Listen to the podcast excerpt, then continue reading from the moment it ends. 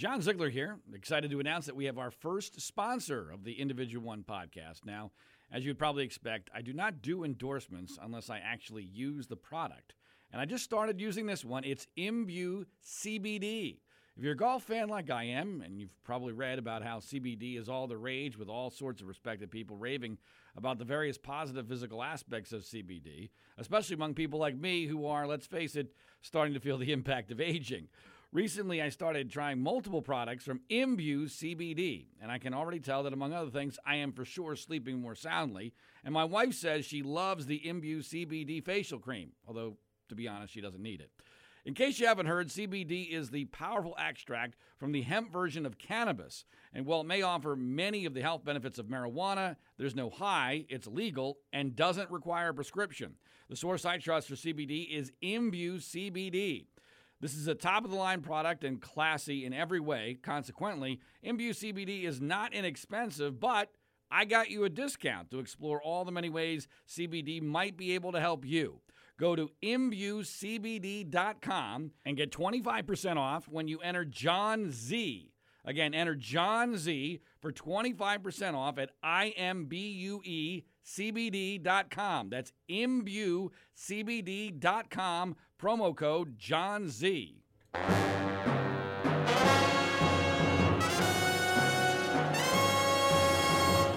This is episode number 125 of the Individual One podcast. For the record, individual number one is President Donald J. Trump. And I'm your host, John Ziegler. We are broadcasting from Los Angeles, California, and distributed internationally by the Global Story Network. This is the critically acclaimed program which takes an honest and very hard look at the presidency of Donald J. Trump from a truly conservative perspective because unfortunately no one else is willing or able to tell the real truth about him. And unlike the corporate media, we here at the Individual One podcast have most definitely not been compromised or co opted. Welcome to the program. Please subscribe, rate, review, and share it via social media and follow us on Twitter at individual the number one pod. That's at individual the number one pod. Well, the screenwriters for the 2020 election and life in general have really been working uh, overtime as of late as we reach the climax of this election season in less than a month. Oh, two weeks ago, we had the, the death of Ruth Bader Ginsburg. That was crazy, and we're still about to see the aftermath of that and whether or not uh, her replacement, named by President Trump, is going to be actually confirmed and nominated. Now, she's already been nominated. Will she be confirmed? I still think that's an open question, at least before the election. Uh, then uh, last week we had the the crazy debate, the debate that was just absolutely insane, so insane that CNN rightfully called it a shit show. And then because the screenwriters just want to screw with us even further, we have the latest development where President Trump has tested positive for COVID and gone into the hospital. Boy, that escalated quickly. And of course, you know, with regard to the coronavirus, we all know from the last seven months of media coverage that getting COVID is already a near death sentence, even if you are healthy. And if you are 74 and male and obese, like President Trump, well, you really have very little chance of surviving. And obviously, things went down very quickly from uh, Trump's admission into Walter Reed Medical Center. Uh, he was put on a ventilator. Uh, he lost consciousness. He's not been able to communicate for days. Uh, Dr. Fauci has said that he is likely to die any moment now. If we get an update on that uh, during the podcast, we will clearly uh, bring you that information into uh, when the president actually does pass away. But it does appear now, uh, as expected, based upon a pandemic of this magnitude that we've shut down the world for. Obviously, someone who is in that kind of a vulnerable demographic, if they get the coronavirus, it's over. And so this is expected. Uh, Trump is likely to pass away very, very shortly. And I guess that means then that Vice President Pence will take over. And whether or not he can be replacing Trump on the ballot is going to be a major concern and question here uh, going forward. I don't I don't know what the legalities are uh, regarding that. Obviously, you can't reverse the ballots that have already been handed out. But Trump obviously is going to pass away because of everything we know, or at least we've been told, about the coronavirus. Well, obviously, none of that is true. All I know is what's on the internet. Uh, the reality is that, ironically, very ironically, Donald Trump appears to be close to proving that his view of the virus in the beginning wasn't that far off. He just didn't trust his instincts. Uh, yes, he went to the hospital, but uh, he probably didn't need to. He did that for extreme precautions because he's the president of the United States. And he uh, went out of the hospital in less than three days and it appears as if he's doing fine. Although uh, it, it, does, from his Twitter feed, it does seem as if he's on some sort of steroid high because uh, he's gone completely nuts on Twitter.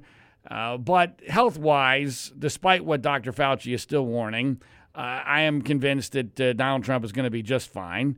I always thought he was going to be just fine when he got this uh, because the reality is that statistically, this virus is nothing close to what we were told it was going to be.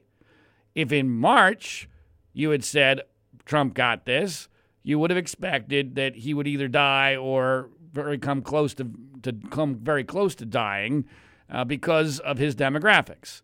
But now that we know more about it, statistically, as Scott Atlas, his uh, herd immunity advisor, if you will, in the White House. It's been mocked by the media, but I think is probably more correct than anybody else close to the president on this, has said Trump statistically has every reason to be perfectly fine.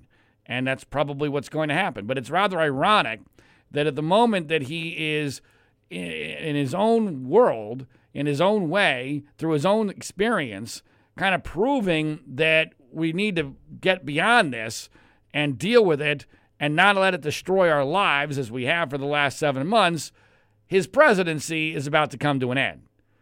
I do find it to be rather ironic there that as his health improves and he is single handedly showing that his instincts on the virus were correct, he's losing his presidency. It is effectively over. He is not going to win re election. In fact, also, ironically, the only scenario I see currently where he could possibly win reelection is if Joe Biden gets the coronavirus and actually doesn't rebound the way that it appears President Trump has. So I do think that's indicative of the upside down world in which we're living. Everything is, is exactly the opposite of the way it should be. In a rational world, some people should be going eh, and looking at what's happening with Trump and the virus and going, oh, okay maybe it's maybe it's not that dangerous. Maybe maybe he was kind of right about that. Maybe maybe we have overreacted here. But but no one's doing that. One because everyone's already picked their narrative. Everyone's already deeply invested in their fairy tale. And of course, and I've seen this happen, and I even predicted that this would happen. Uh, that the liberals have adopted the narrative that well, he's the president, so he just has access to health care that no one else has access to, and that's why he's he's doing well. Or and or they've, t- they've picked both these lanes. Both he's getting extraordinary treatment that no one else has access to, and uh, he's not really doing that well. That's that's the other narrative they like. Uh, oh, did you see him huffing and puffing when he returned to the White House? Uh, he's 74 and obese. I, I, I know plenty of 74 year olds who are obese, who huff and puff on a normal basis, uh, having nothing to do with the, the coronavirus. But the liberals are going to pick whatever uh, narrative fits their agenda, and no one's going to change their mind. And the polling over the last couple of days has been horrific for Trump, and it's not going to change dramatically uh, in in less than four weeks, which is basically where we are uh, between now and the election. And so I'll get to why I'm now convinced that this election is effectively over, barring some sort of act of God, and it really would take a dramatic act of God. But first, let's go back and review what happened with uh, Trump getting the virus and going to the hospital. We've uh, we've put together a, a montage, a montage of the media coverage of Trump being uh, declared to have had the coronavirus and heading to the hospital. And and here's what that sounds like. This is a, the combination, a com- accumulation of media reaction and some Twitter reaction as well from liberal media elites and, and the woke crowd on Twitter. This is generally the reaction to the news that Trump got the coronavirus and was heading uh, to the hospital. Oh, yes, yes, yes, yes, yes. Ah, oh, oh, yes, yes, yes. Oh, yes, yes, yes, yes, yes, yes. Oh, oh, oh, oh, God. Oh. There you have it. There's the montage that we put together of the liberal media reaction to Trump getting the coronavirus and uh, going into the hospital. It wasn't, by the way, just Trump. Uh, the uh, obviously there were other Republicans who also have tested positive. Many of whom attended a reception for Trump's Supreme Court nominee, Amy Barrett. And I will say this, as someone who has been a, an extreme contrarian on our reaction to the coronavirus that event and the way it was handled was really fucking stupid. Really, really, really fucking stupid. Not because uh, there was no social distancing and very few masks, which, of course, you know, is all the, the left is focusing on as to why several people who attended, including several senators, Republican senators, have contracted the virus, although nobody's in the hospital. No, no, nobody that I'm aware of is even very sick. No one seems to care about that anymore because we've we've bought into this bizarre premise that having the virus is an inherent catastrophe, which is that's really the linchpin for the destruction of America. Once we accepted that premise that was created by the news media, it was all over. It was all over. There there was nothing else that could be done because once you accept that a case or not even a case, a positive test for a test that's crap that has an incredibly high a negative, uh, positive, uh, false positive rate. Uh, once you accept that test, that bogus test that even the New York Times has said is bogus, as a legitimate catastrophe, it's over. And that we accepted that premise a long time ago. And and the re- but even accepting all of that, that nobody's in the hospital, nobody's really sick uh, both from an optics standpoint as well as a practicality perspective, it was absolutely idiotic to have an event for Amy Barrett that was even close to the, that style uh, of, a, of, of an event. Absolutely stupid. And let me tell you why. It's not because I'm against public outside events, I'm in favor of them. But I'm not in favor of them when you're going to put everybody there who is absolutely, positively has to be hands on deck, healthy, and ready to go for an incredibly short period of time, a small window to get a once in a lifetime Supreme Court nominee confirmed to the Supreme Court. I mean, that that's that, who thought of that? Who thought that was a great idea? Who thought that, hey, you know what? We got a very limited window here. We got maybe only a couple weeks to get this thing done. Let's make a situation where a lot of our guys are going to have to be quarantined. What? What? What? What? You cannot be serious. But somebody decided that was a good idea. And so, you know, and, and, and, you know, the investigation now, boy, the media, which is incredibly lazy and incompetent, boy, they're getting to the bottom of who gave who the virus when, the pictures, the videos, who was wearing a mask, who wasn't. Of course, there were people who got it who were wearing masks. Somehow that doesn't seem to matter anymore. It's amazing. If you're a mask wearing governor and you get the virus, well, that's just the virus being the virus. But if you're a, uh, a, a Republican who doesn't believe in masks and you get the virus, aha! Aha! That's the reason why you got the virus. It's just flat out ridiculous. Uh, but that's where we are now. That's the bizarre world in which we now live. So the Barrett event, because of the timing, was absolutely idiotic. And I don't even care about the optics of it. I actually like the optics of it. But from a practicality standpoint, you don't do that. If you're about to get married, you don't do something that might get you sick, right? That's effectively what this is. now, thankfully, in this situation, the bride has already had the coronavirus, Amy Barrett, so apparently she can't get sick. But that was really stupid, and I am I am gravely concerned that because of the shifting political environment And because of all these people getting the virus, and because the window is so short, if anything goes wrong at all with Barrett's nomination, and you know liberals are going to be chomping at the bit to jump on anything that might go wrong, then this could get delayed until after the election. And then if it's after the election, I think she's toast because I think Trump is going to lose. And I think Trump has no leverage after that. And I think that you're not going to be able to hold Republicans together, especially after they've lost the Senate, which is looking increasingly uh, likely to happen. And so I don't, I mean, I still believe it's over 50%. Uh, and I'm rooting for it because at this point, that's all we've got to try to salvage the country from this catastrophe that's about to happen and is in the process of occurring. But uh, if that event was very, very stupid, uh, but not for the reasons that the media is portraying it as being dumb. Now, as far as uh, Trump himself uh, and his uh, visit to the hospital, I thought at first he handled it exceedingly well. I thought the first video message that he gave from the hospital was really good. Uh, I thought he was human, which was highly unusual for, for Trump. That almost never happens. Correct. And I thought he hit the basically the right tone. And I thought, wow, okay, you know, is, is it possible that maybe this is going to change him a little bit? I'm never delusional enough to think, oh my gosh, he's suddenly at 74 years old going to be a changed man because he has a bout with coronavirus. But I thought, okay, there, there's a shot here that, that he's actually going to be a real president for the last couple of months that uh, he's in office. Um, but that quickly changed. Uh, he got out of the hospital. I'm sure he was really eager to get out as soon as possible because he's he's very much invested in the idea that he's a superhuman, that his DNA is better than other people's, and that uh, he's able to fight these things off.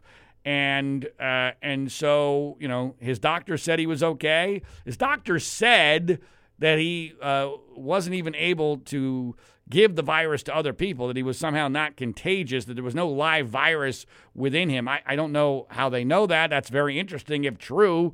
Uh, well, I don't know what make him so different than other people in his situation. And if that is true, boy, that would really dramatically change our understanding of what should be allowed and what shouldn't be allowed as far as regular everyday uh, behavior in this uh, coronavirus era. But that being put aside for a moment, uh, when Trump left the hospital to go back to the White House, the media had a conniption. The very same media that was having the Meg Ryan orgasm uh, when he went in, uh, they were not happy at all uh, when he left. Here was the uh, the metaphor I used for that. You know, I, I grew up in uh, Pennsylvania, and in Pennsylvania in the wintertime, uh, especially like in January, February, if the weatherman said that we were about to get a big snowstorm, you you went to bed that night, you know, like dreaming of the idea that you weren't going to have school the next day because of the snow. You usually needed about seven, eight inches of snow in, where I grew up uh, in order to prevent a school day. So this is basically what happened with the news media. They they went to bed dreaming of uh, Trump being totally debilitated by the coronavirus. Who knows, maybe even dying.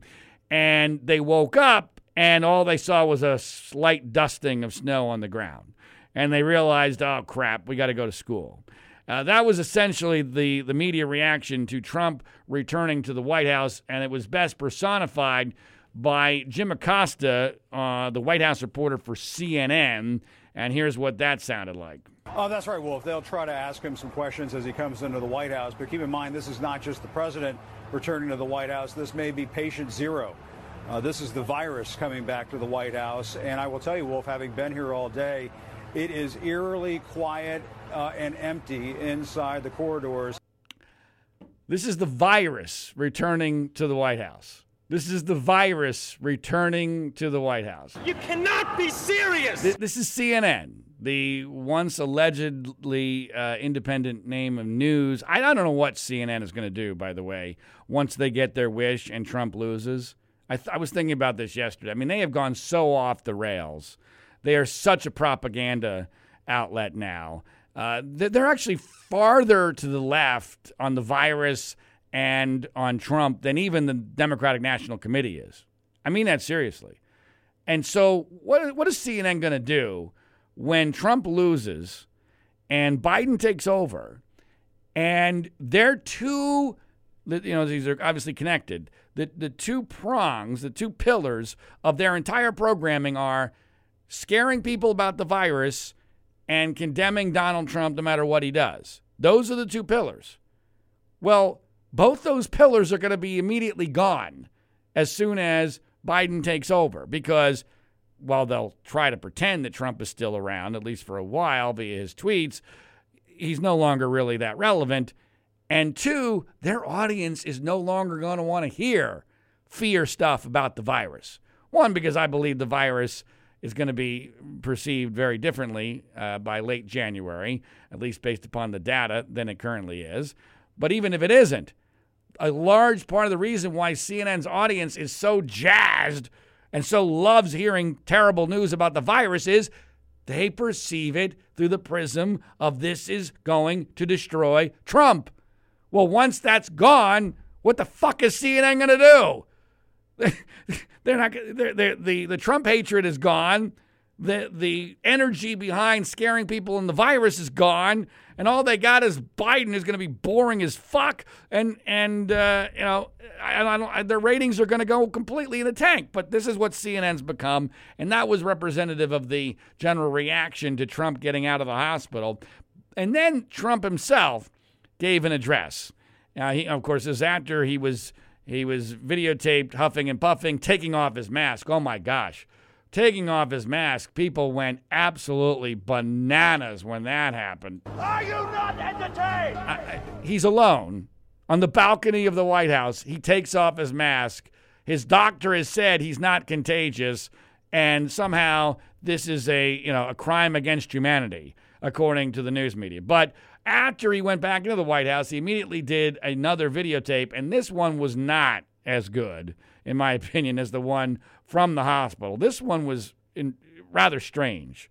Uh, and again, I'm coming at this from st- from the standpoint of I sympathize with Trump's general view, or what appears to be his general view. It changes all the time, and that's one of his biggest political problems with regard to the virus and whether or not it's nearly as serious as that, as it has been portrayed. But uh, he's a bit delusional here because he is pretending that everybody has the same kind of access to health care that he does, that uh, they're getting tested every day, uh, and, and that somehow his experience has shown that you have nothing to be afraid of, even if you're in a very vulnerable demographic. Uh, of the virus, and and then he gets a little weird with regard to the issue of immunity and here's what that sounded like after the president returned to the White House. I just left Walter Reed Medical Center, and it's really something very special. The doctors, the nurses, the first responders, and I learned so much about coronavirus. And one thing that's for certain don't let it dominate you. Don't be afraid of it. You're going to beat it. We have the best medical equipment, we have the best medicines, all developed recently and you're going to beat it. I went, I didn't feel so good. And two days ago, I could have left two days ago. Two days ago, I felt great, like better than I have in a long time. I said just recently, better than 20 years ago. Don't let it dominate. Don't let it take over your lives. Don't let that happen. We have the greatest country in the world. We're going back. We're going back to work. We're going to be out front. As your leader, I had to do that. I knew there's danger to it, but I had to do it. I stood out front. I led nobody that's a leader would not do what I did. And I know there's a risk, there's a danger, but that's okay. And now I'm better, and maybe I'm immune. I don't know. But don't let it dominate your lives. Get out there, be careful. We have the best medicines in the world, and it all happened very shortly, and they're all getting approved, and the vaccines are coming momentarily. Thank you very much. And Walter Reed, what a group of people. Thank you very much. All right. Now, again, I sympathize with the general gist of that. I actually think that if he had given that speech at the beginning of this, uh, under different circumstances, then that, that might have been effective. I'm very confused by elements of it. And maybe I'm misinterpreting what he means because his syntax obviously uh, gets disjointed and sometimes you're you're confused as to what he's referring to but when he starts getting into i had to do that i had to lead i didn't want to but i had what what, what the fuck is that is he talking about i got the virus on because i had to or or i had to go to the hospital or I, I had to recover, recover quickly, or I, I don't understand what he means. Is he referring maybe to the shutdown back in, in March and April? That seems to be contradicted by the fact that he immediately talks about his, his own experience and you know how he beat it, and he thinks you can beat it too. So I was, he seemed out of it. I, he, he was all over the map, and I do think it's emblematic of his biggest mistake during this whole thing, at least politically, which I have I have talked about constantly on this podcast. He couldn't pick a lane, and he can't pick a lane in that speech that he posted on his Twitter feed. He still can't pick a lane. And the lane he should have picked politically was Uh, assuming he, you know, couldn't have figured out that Fauci was lying to him when he said that 2 million plus Americans are going to die of this. I get that that that would scare the crap out of any president. But eventually you realize Fauci was wrong. And eventually you shift course. And eventually, in order to do that, you admit that you were wrong. Thankfully, you were wrong. And that the original shutdown after the first 15 days to flatten the curve, which turned out to be the biggest fucking lie of all time, after that was a mistake and that his own experience, which in a rational world would give him at least some credibility on this since he's had it and experienced it, even though he's experienced it under obviously very unique circumstances, being the President of the United States and the nature of the care that he's getting. The, re- the reality is that he could have shifted course and said, okay, we've learned a lot now, and it's time to get back to life. It's too late for that. It's too late for that now because the narrative has already taken hold uh, everyone already is deeply invested in whatever their view of this thing they want to have is, and and he picked the wrong lane because he didn't pick any lane, and now he's getting blamed on every front, and it's partially his own damn fault. But I I, I this sounds so contradictory coming from a guy who's an ardent uh, uh, Trump critic and obviously the host of the Individual One podcast. I, I've said this before. I'll say it again it is it is really um, bizarre and a bit depressing to me that Trump is going to end up being destroyed over something that he really doesn't deserve to be destroyed over. That his he basically did what the experts told him to do, and then the rug got pulled out from under him, and Democrats are bizarrely not getting any blame. And this is one of the reasons why Trump fans don't understand why Trump is doomed. See, Trump fans think wait a minute, come on. Uh, you know, there's no way that liberals and Democrats aren't going to be punished for these extreme lockdowns that have destroyed life in places like Pennsylvania and Michigan, where we've got super liberal governors who have become fascists and have shut down all life unnecessarily. Those are key states. Well, it's clear that what's happening is that Trump is actually getting blamed more than the Democratic governors are. That Trump is the one that's getting blamed for their lives not getting back to normal, that their lives have been taken away from them. And you know what's a great example of this? And the Biden people seem to understand this. The, give credit to the Biden campaign.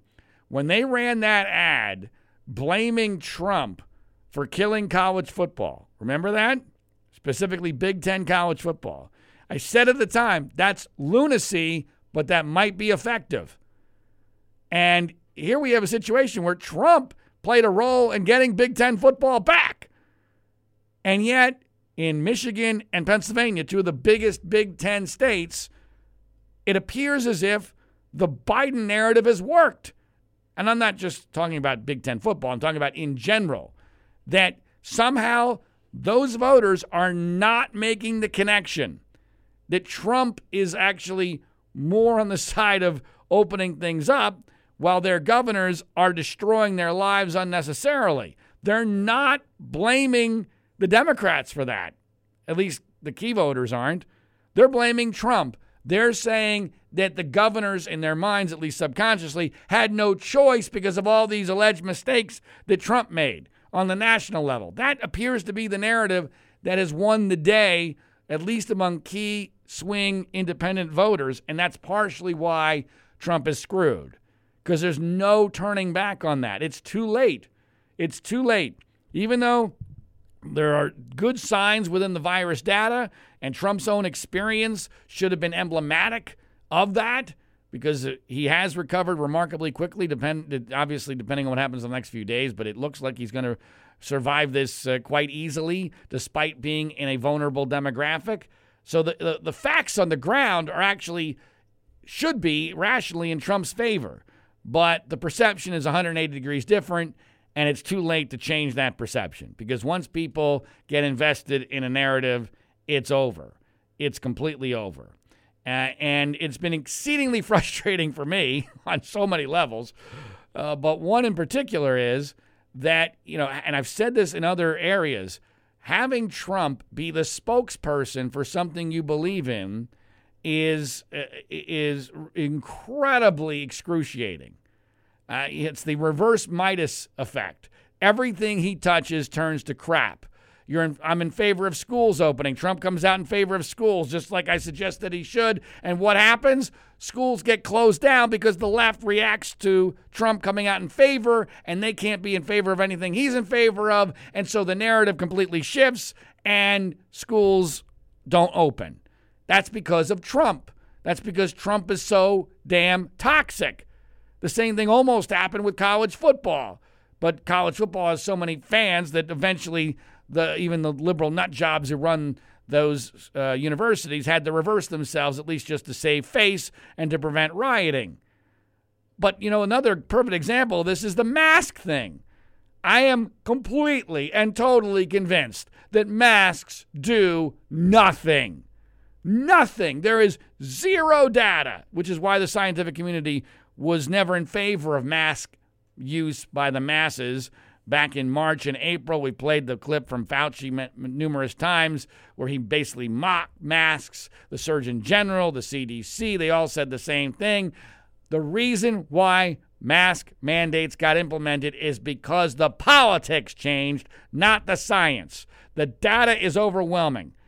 You, oh, there are dozens and dozens of states and counties and countries where it's obvious that the mask mandate if, did, if it did anything, it actually exacerbated the problem where new cases increased dramatically after, in the weeks after the mask mandates were implemented. But I'm even willing to be reasonable and say, you know what? It doesn't matter either way. That was just coincidental. Sometimes the mask mandates were implemented because the so called experts anticipated there was going to be a spike, and so you can't really blame the masks for that. But the reality is, there's not one chart I've seen in the other direction that clearly shows that a problem was about to happen and the masks mitigated it dramatically or even significantly. It hasn't happened.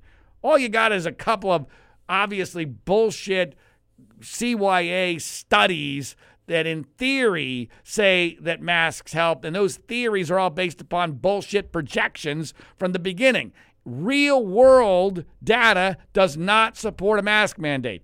Yet Trump, and this is so frustrating, Trump is the absolute worst spokesperson for this on the planet. One, because, like in general on the, the virus, he can't pick a lane. He, he doesn't want to, uh, for a guy who supposedly has balls down to his knees, he's actually a complete wussy on this. He's all, oh, I, I wear a mask. Uh, you know, he sees, you know, he said that at the debate. He took out his mask at the debate, but then he's also mocking Biden for the size of his mask as if that matters. And so here he is. It's the worst of both worlds. This is classic Trump. The worst of both worlds. He doesn't fight the fight against masks. He only winks and nods at the anti mask people he, who he knows are his base politically, but he does absolutely nothing to actually forward this argument or to defeat the other side. And in fact, by him being perceived as being anti mask, it even lowers our credibility further because he is seen as anti science. And anything he's in favor of inherently must be wrong, like, for instance, school openings or college football or what have you. It must be wrong. It must be anti science because Trump is in favor of it. And the classic example of how this is a double edged sword and how the left gets to have it both ways is, you know, while he was in the hospital, he went out on that uh, joyride, the joyride on in the motorcade uh, to go see the people who were outside the medical Reed uh, the what medical Reed, the Walter Reed Medical Center to say hello and to thank them for their support. Well, he goes out in the limousine in a full-on mask. But because there were people in the car with him, I presume Secret Service, somehow he was endangering their lives. Now, um, wait, hold on, hold on a second. Can we please hold on? I thought the mask was supposed to uh, prevent that kind of stuff, right? So I guess you mask people don't really believe that. If everyone's wearing a mask, aren't they protected? I guess not. So I guess that's a lie, right? Not to mention the idea that a Secret Service agent who's young and healthy has has taken a pledge to take a bullet for the President of the United States. I don't think they're that concerned about getting the flu, potentially, because that's what essentially this is. Let's face it now, folks. This is the flu for young, healthy people. And in fact, you could argue it's even less than the flu currently, depending on uh, your medical situation. Uh, so, um, but that created all sorts of frenzy when uh, Trump went out in a mask in a car. Somehow he was endangering those around him. Again, this goes back to this ridiculous notion that every case is the same, every case is a catastrophe, and that somehow they can be avoided. That somehow, magically, government, or if we all just behave like good children, the virus will stop. That's bullshit. That's that is an absurdity on its face. And so to see Trump, Trump, you know, he's the absolute worst spokesperson possible for everything uh, that that someone like me believes in. And it's exceedingly frustrating. And what's going to eventually happen here very soon, once he loses the election, is that it's well, floodgates are really going to open. I mean, every insanity that's going to ensue after Trump loses is going to be because of Trump. He is going to be the person who allowed it to occur. He's the one who handed the weapons to the left, the barbarians at the gate, to, to coming in and destroying what's left of America. It's because of him. If Hillary had won, none of this would be happening. I'll probably do a whole episode before this podcast uh, finishes, which I'm sure will be fairly soon because of the fact that, that Trump is going to lose and there's therefore no need to do an individual one podcast come the beginning of 2021 uh, when individual one is no longer president. But I'll, I'll get into further details on that in the future. But the reality is that what's coming is because of Trump. His fans think he's the guy who is defending them from this ensuing chaos. But in fact, he's the one facilitating it. I love the poorly educated. That's the reality of this. That's maybe the most important point of this entire podcast. Everything is the opposite of the way most people seem to perceive it as being. Trump is not a fireman, he's an arsonist. He destroys everything he pretends to be in favor of, even when he's actually in favor of it. And the mask thing is a perfect example because he's all over the map and he has harmed the cause of being against masks. And let's be clear you want to wear a mask, fine. Knock yourself out. You might actually do that due to lack of oxygen. I have nothing against people wearing their mask, although it is annoying to watch. I, I got to say, I have to say, I, it is really annoying to watch children being forced to wear masks.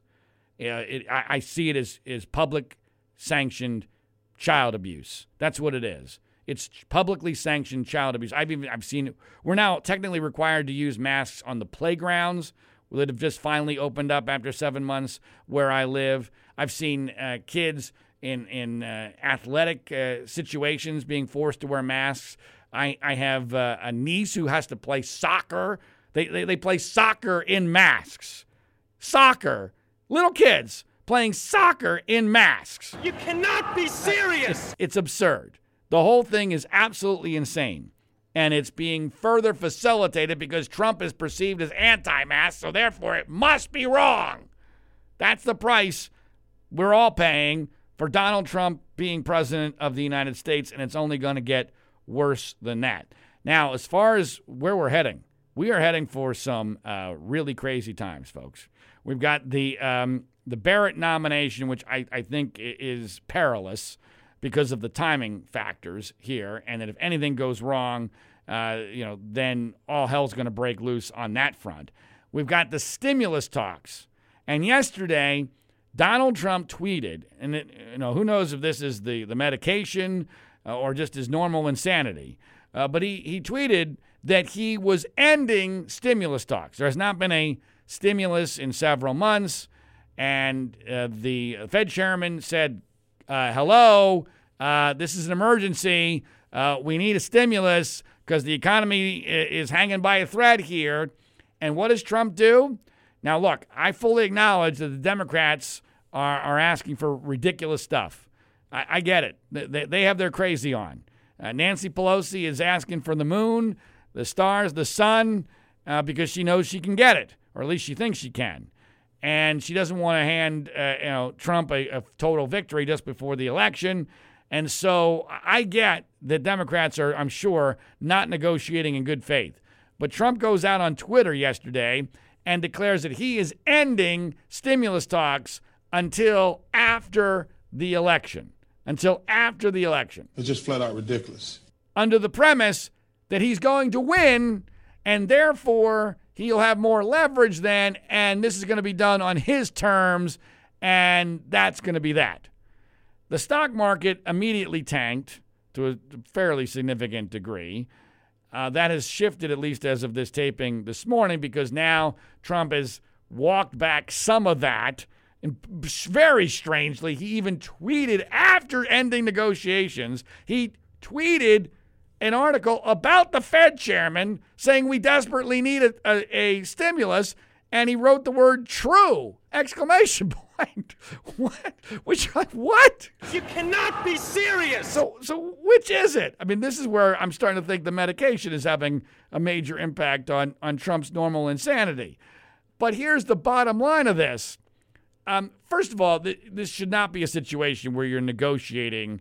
Uh, you know, this is too serious. I mean, I, I, am in favor of negotiation, but I'm not. I'm saying you don't kill negotiations until after you win, which is still, you know, at least another month away, and then you have to go through that negotiating process, and then the process of actually getting the checks out to people. So you're you're talking about delaying at least a month or two what could be very critical aid for keeping the country afloat, Uh, if you believe the Fed chairman. But my bigger issue is Trump is playing a poker game. We all know how terrible he is at poker, or, his fans think he's a great chess player. He can't even play checkers. The reality is, if this is a poker game, he's acting like he has a full house, when in reality, at best, he has a pair of threes. Correct. He's got nothing. He has nothing. And in fact, that pair of threes today, yesterday was a pair of threes, today is a pair of twos. And it might end up not even being a pair of twos soon because he's going to lose. And everybody knows it. Everybody around him now knows it that he is going to lose, barring a miracle. So the idea that you're bluffing that, hey, I'm going to wait until I win uh, is absurd. Because if you if you wait, not only are you endangering the economy and you're you're causing pain in people's lives if you're going to do this, and I'm not a big stimulus fan to begin with, but if it has to be done, look, you know that's that's unfortunately the situation we're in. But if you're going to do that uh, and you lose, think about what's going to happen if when he loses. The lame duck session. You thought the debate was a shit show. The lame duck session we're heading towards is going to make the debate seem like child's play it's going to be that much of a shit show. And part of the shit show is going to be uh, Trump now totally powerless, no leverage whatsoever, a, a diminished Republican Party. Everyone's going to be uh, abandoning ship.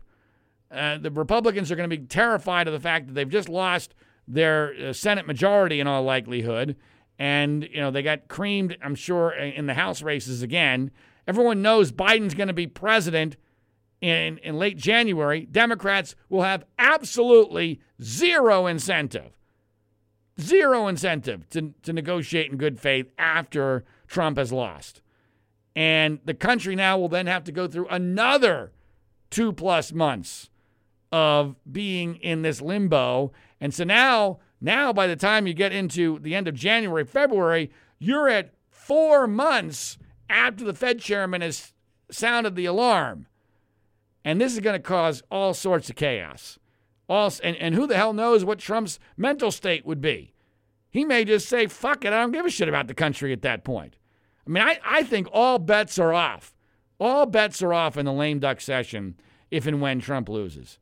I, I think it, it, it could get so crazy that, you know, you even have serious talk of Trump being removed by the cabinet. I, I really think that that is a possibility. And I'm someone who has always felt that the whole 25th Amendment thing is bullshit and is never going to happen, and that the discussions that have, have already uh, been publicly uh, mentioned about that were never realistic.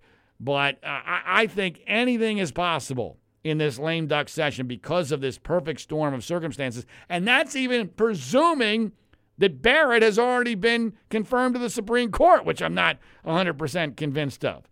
So this is where we're heading. And at the bottom line of all this is that Trump is going to lose. The election is now pretty much over. I've written a column about this yesterday, which you can find at Individual One Pod, our Twitter feed, or on my Twitter feed. And and frankly, when I wrote the column, it was based upon data that is now actually fairly old. If I wrote the column today, it would have been even more declarative that Trump is going to lose, although this was pretty declarative column based upon the data that we had at the time. And it's not just the data, folks. People think, you know, that I'm completely wedded to polls and that I believe all polls. How can you believe polls because they were wrong in 2016? Folks, um, it's not all just polls. But let me just be clear about the polling in 2016. The polling in 2016 was not nearly as far off as people perceive. As we've learned from the pandemic, Americans are really, really, really bad at math. Correct. And the reality is that when people said, like I did, that Hillary Clinton had an 85% chance of winning the election, you know what that meant? That meant that Trump had a 15% chance or so of winning, which is not a great chance, but it's not inconceivable. That means that's a reasonable possibility. That's a close election. And the national polls were pretty much dead on at the end. The only polls that were off were Michigan and Wisconsin, and maybe a couple of other states were slightly off, but within the margin of error, like Pennsylvania. And, and the reason why Michigan and Wisconsin were off was because Democrats didn't show up because they were so complacent because they thought that Hillary was a shoe in. So those are circumstances that are not going to happen. They're not going to be in place in 2020. Oh, by the way, we also have more data after 2016. Trump fans, bizarrely, have totally forgotten that we had an election in 2018. And what happened in 2018?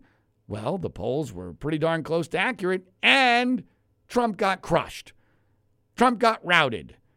Democrats took over the House, and Republicans, despite having a very, very favorable map, did not really extend their power in the Senate. And we now know that Trump, for sure, is a negative turnout machine. I keep hearing all the time from Trump fans oh, but Trump has all this enthusiasm on his side, and Biden has no enthusiasm. Look at no one shows up at his events. No one is showing up at his events because his people are all scared of the fucking virus. They all they're listening to the the the, the alarmists telling them stay home, social distance, wear your masks. So of course they're not going to show up at a Biden event. They don't need to. They know they're going to vote for him. Maybe not enthusiastically, but the enthusiasm is on the part of being against Trump. It's just amazing to me that Trump fans don't understand this. This is the price Trump pays for being so toxic. He is a incredible motivator in a negative direction. If he hadn't been, the enthusiasm gap would matter. I would think that Trump would actually have a chance because it's correct that there's not much enthusiasm for Biden. But guess what?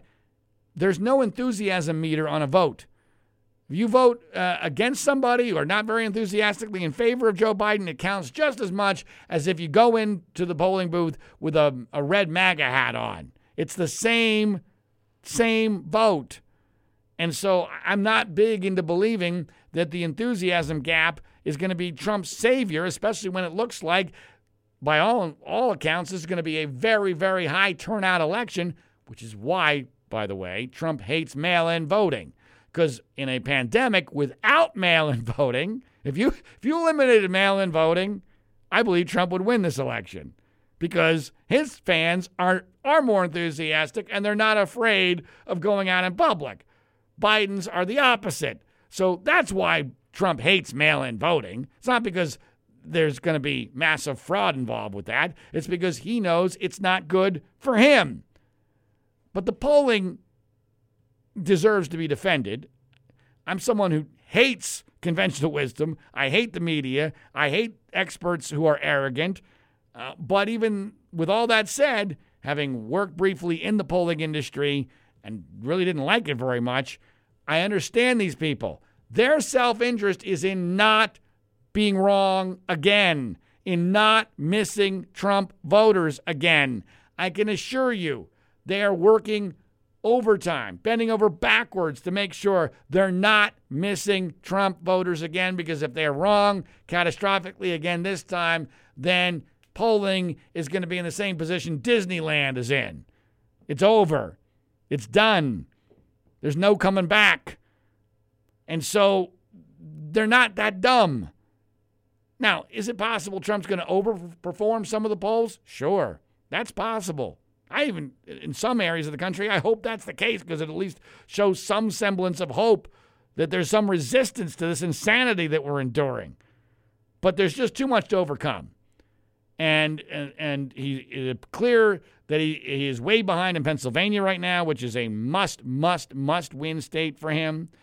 Even Rasmussen, his favorite pollster, is out today with a poll indicating he is 12 points down nationally.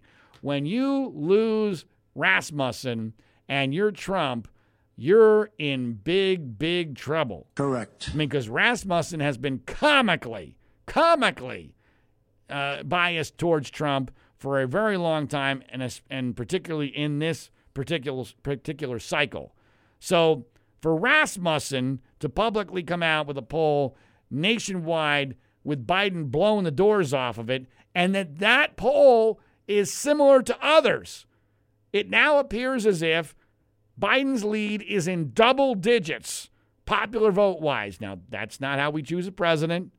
But when Biden is over 50%, which he is now in the average of national polls, and Trump is at 42%, and I've always told you, Trump needs to be at least in the 45, 46 range to be able to ride the ride. Speaking of Disneyland, to be eligible to ride the ride, he's got to get to 45 or 46. His approval rating has to be at 47. He's not even close right now. He's not even close, and he's diminishing quickly. Now, in theory, you know, it, could his recovery from coronavirus be a spark that changes that? Eh, uh, may, you know, maybe on the fringes, maybe if he's lucky, a little bit. But there's too much ground to cover, not enough time, and not enough options. And the Trump campaign has been pathetic. And today is a classic example. I mean, tonight is the vice presidential debate. Kamala Harris or Kamala Harris has has gotten an absolute free ride as vice president uh, for Joe Biden, which is astonishing to me because there has never been a vice presidential candidate who is more certain of being president in my lifetime, and certainly in the modern history of this country, maybe in this country ever. I mean, there is no chance Joe Biden is serving two terms. Zero which means whether he dies or resigns or, or doesn't run for a second term, Kamala Harris is going to be president. And her record is remarkably unknown to the vast majority of Americans. My God, she's in favor of reparations for slavery. You cannot be serious. And yet, the Trump campaign has had almost no focus on her at all. And I believe it's the biggest mistake the Trump campaign has made. Living here in California, and since she's a senator in California, I believe that if Trump would have made the focus of this campaign Gavin Newsom, the governor of California, and Kamala Harris, Biden's vice presidential nominee, if he had decided, you know what, I'm not running against Joe Biden, I'm running against Gavin Newsom and Kamala Harris because Newsom is the future of the Democratic Party. Newsom's insanity is going to run through the rest of this country if Biden and Harris win, and Harris is the future president. I'm going to run against them. And let me tell you about all the craziness coming out of California. Just yesterday, and Trump even tweeted this, although he tweeted this all wrong today. Just yesterday, the governor of California urged people, now that some areas are allowing you to, to eat in a restaurant, that if you go to a restaurant and you wear your mask, to make sure you keep your mask on while you are eating. You cannot be serious. He did this seriously. Now, thankfully, as a glimmer of hope for, for rationality, that tweet got ratioed horrendously. Because even, I think, liberal nut jobs realize that's crazy. How the hell are you supposed to eat with a mask on? And we've been told, even by Fauci, that one of the worst things you can do is fiddle with your mask and have your hands all over your nose and your face and what have you. It's just insanity. And, and this is just the tip of the iceberg of California nuttiness. And by the way, California is currently studying reparations for black people, slaves who never even freaking lived in California.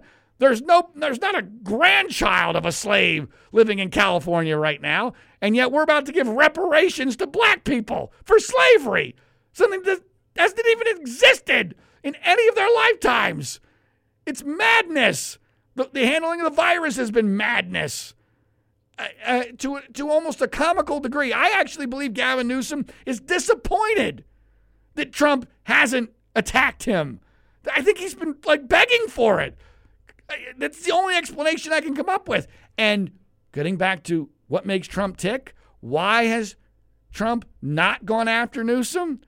Well, the only reasonable explanation I can come up with is that because Newsom was married to Donald Trump Jr.'s girlfriend and that in Trump's fucked up mind, this makes Newsom part of his tribe. That's the way he looks at the world.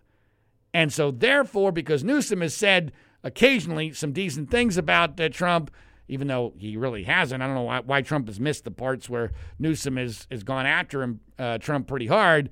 But for whatever reason, there seems to be this pact that Trump uh, has agreed to to not go after Newsom, and it's a critical mistake because he could have he could have totally changed this election by making this about the future of the country becoming California, and instead, not only has that not happened, Harris has gotten a free ride. Now I don't know what's going to happen tonight in the vice presidential debate. Pence is not great at this kind of thing. Uh, he has no real credibility. Uh, you know, I don't even know if the reparations thing or some of the other madness is even going to come up. I'm sure the media, you know, we, we already know how, what the media reaction is going to be to Harris's performance tonight. Oh, yes, yes, yes. All right, now, I think we got the idea there. I mean, that's what's going to happen. And so there are very, very few options at this point for Trump to turn this around. Very, very few options. I, I can't even believe that there's going to be another presidential debate.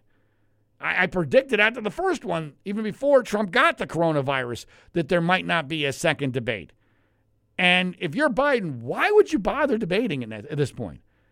You clearly won the first debate based upon the, the, the reaction of the polls. Trump now has the frickin' coronavirus, even though he probably isn't contagious. It doesn't matter. Perception is reality. So Biden can claim for his own personal safety that he doesn't want to debate Trump.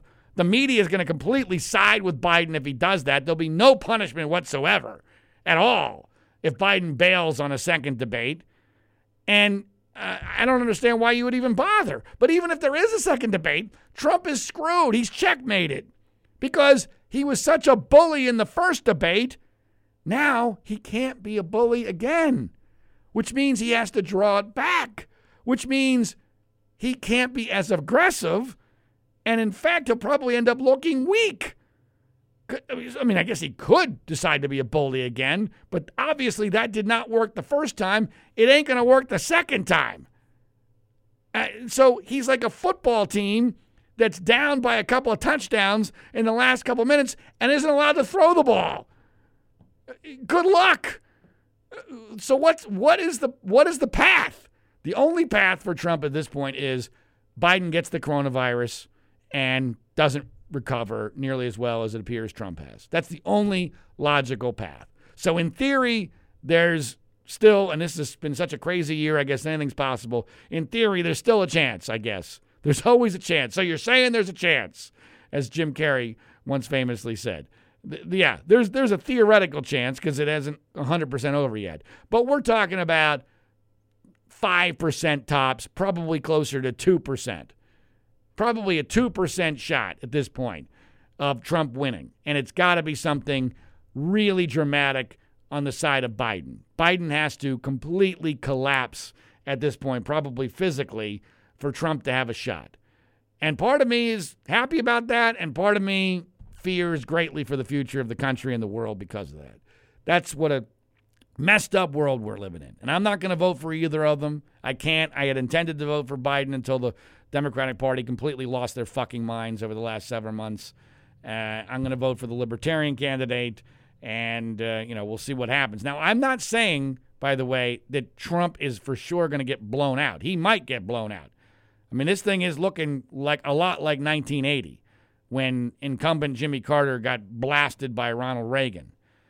In fact, there's another comparison I think that's possibly similar to the to the Reagan Carter situation. If you recall, if you're old like me, it, it, that the moment that Reagan got inaugurated is when the Iranians let go of our American hostages. Remember that, like at 12:01 on inauguration day. I can see a similar situation where they finally let the vaccine out of hostage at 12:01 on inauguration day. I can see that happening in a very similar way where the, the, the vaccine is going to be held politically hostage until Biden is inaugurated. And then while Biden is just after he gets the oath of office, they're going to inject him with the vaccine. Like he'll be the first one to get the vaccine to make sure he's protected. And then finally, uh, we can start to slowly uh, get to some semblance of rationality and not normalcy, but at least maybe heading in that direction because now the energy will be finally gone from the pro lockdown, pro alarmist perspective because so much of that energy is based in the idea that this is bad for Trump, this is how we get rid of Trump, and that's why people are bathing in it, bathing in this insanity and that will hopefully and presumably be gone uh, once Biden is inaugurated. But unless he has a major health problem, uh, that's the way I see it going down. So again, uh, we'll put the official, we'll split the difference. We'll put, put it at 3.5% uh, chance that Trump is uh, reelected as of today.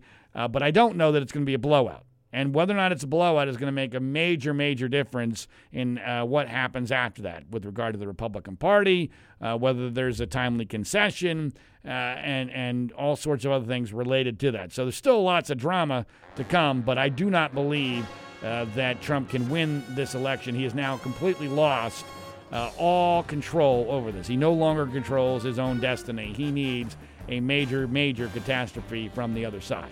That'll do it for this episode of the Individual One podcast. Please remember to subscribe, rate, review, and share it via social media. Follow us on Twitter at individual the number one pod. That's at individual the number one pod. Until next week, my name is John Ziegler. This is the Global Story Network.